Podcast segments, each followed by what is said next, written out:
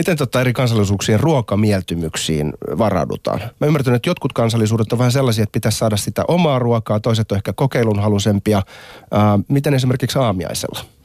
Mm, joo, pitää, pitää ottaa huomioon kaikki nuo seikat, koska se, että, että silloin kun brittiaika on, niin kaikki aika pitkälle tietää, mikä niiden, niiden ruokakulttuuri on. Että niin kuin tuossa lämpiössä puhuttiin, että 40 kiloa ranskalaisia per päivä per hotelli, että se on aika kova määrä.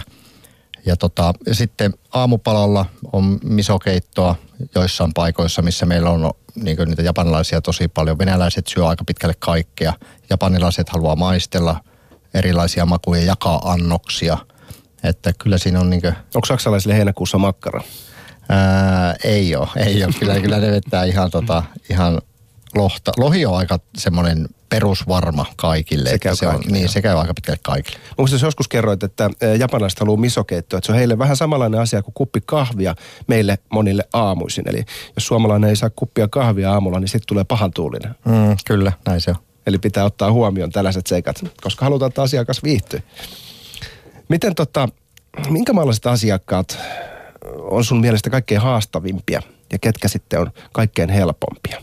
Voidaanko tällaista tyypittelyä tehdä? Mm, aika pahaan pistit nyt kyllä.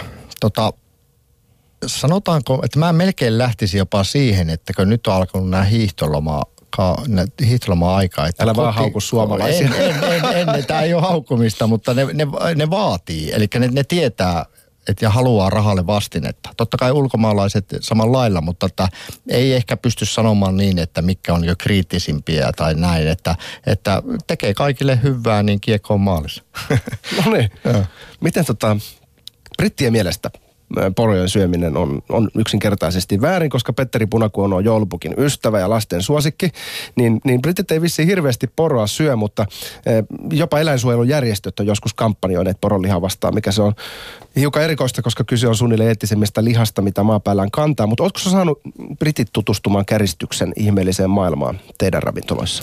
ei, ei me edes lähdetä kokeilemaan sitä, että kyllä se, ne vanhemmilta tulee noottia, että, että sieltä melkein pitää ottaa maskottiporokki pois seiniltä silloin, että se on, se on aika paha asia lähteä sitä testaa. Että se on päässään helpommalla, kun vietetään silloin poronkeristykset lihakaapissa ja otetaan sitten kuukauden päästä käyttöön. Eli poro melkein menee piiloon niin, juuri näin. Joo, joo, kyllä. Aika kyllä, ne, kyllä ne peitellään, joo.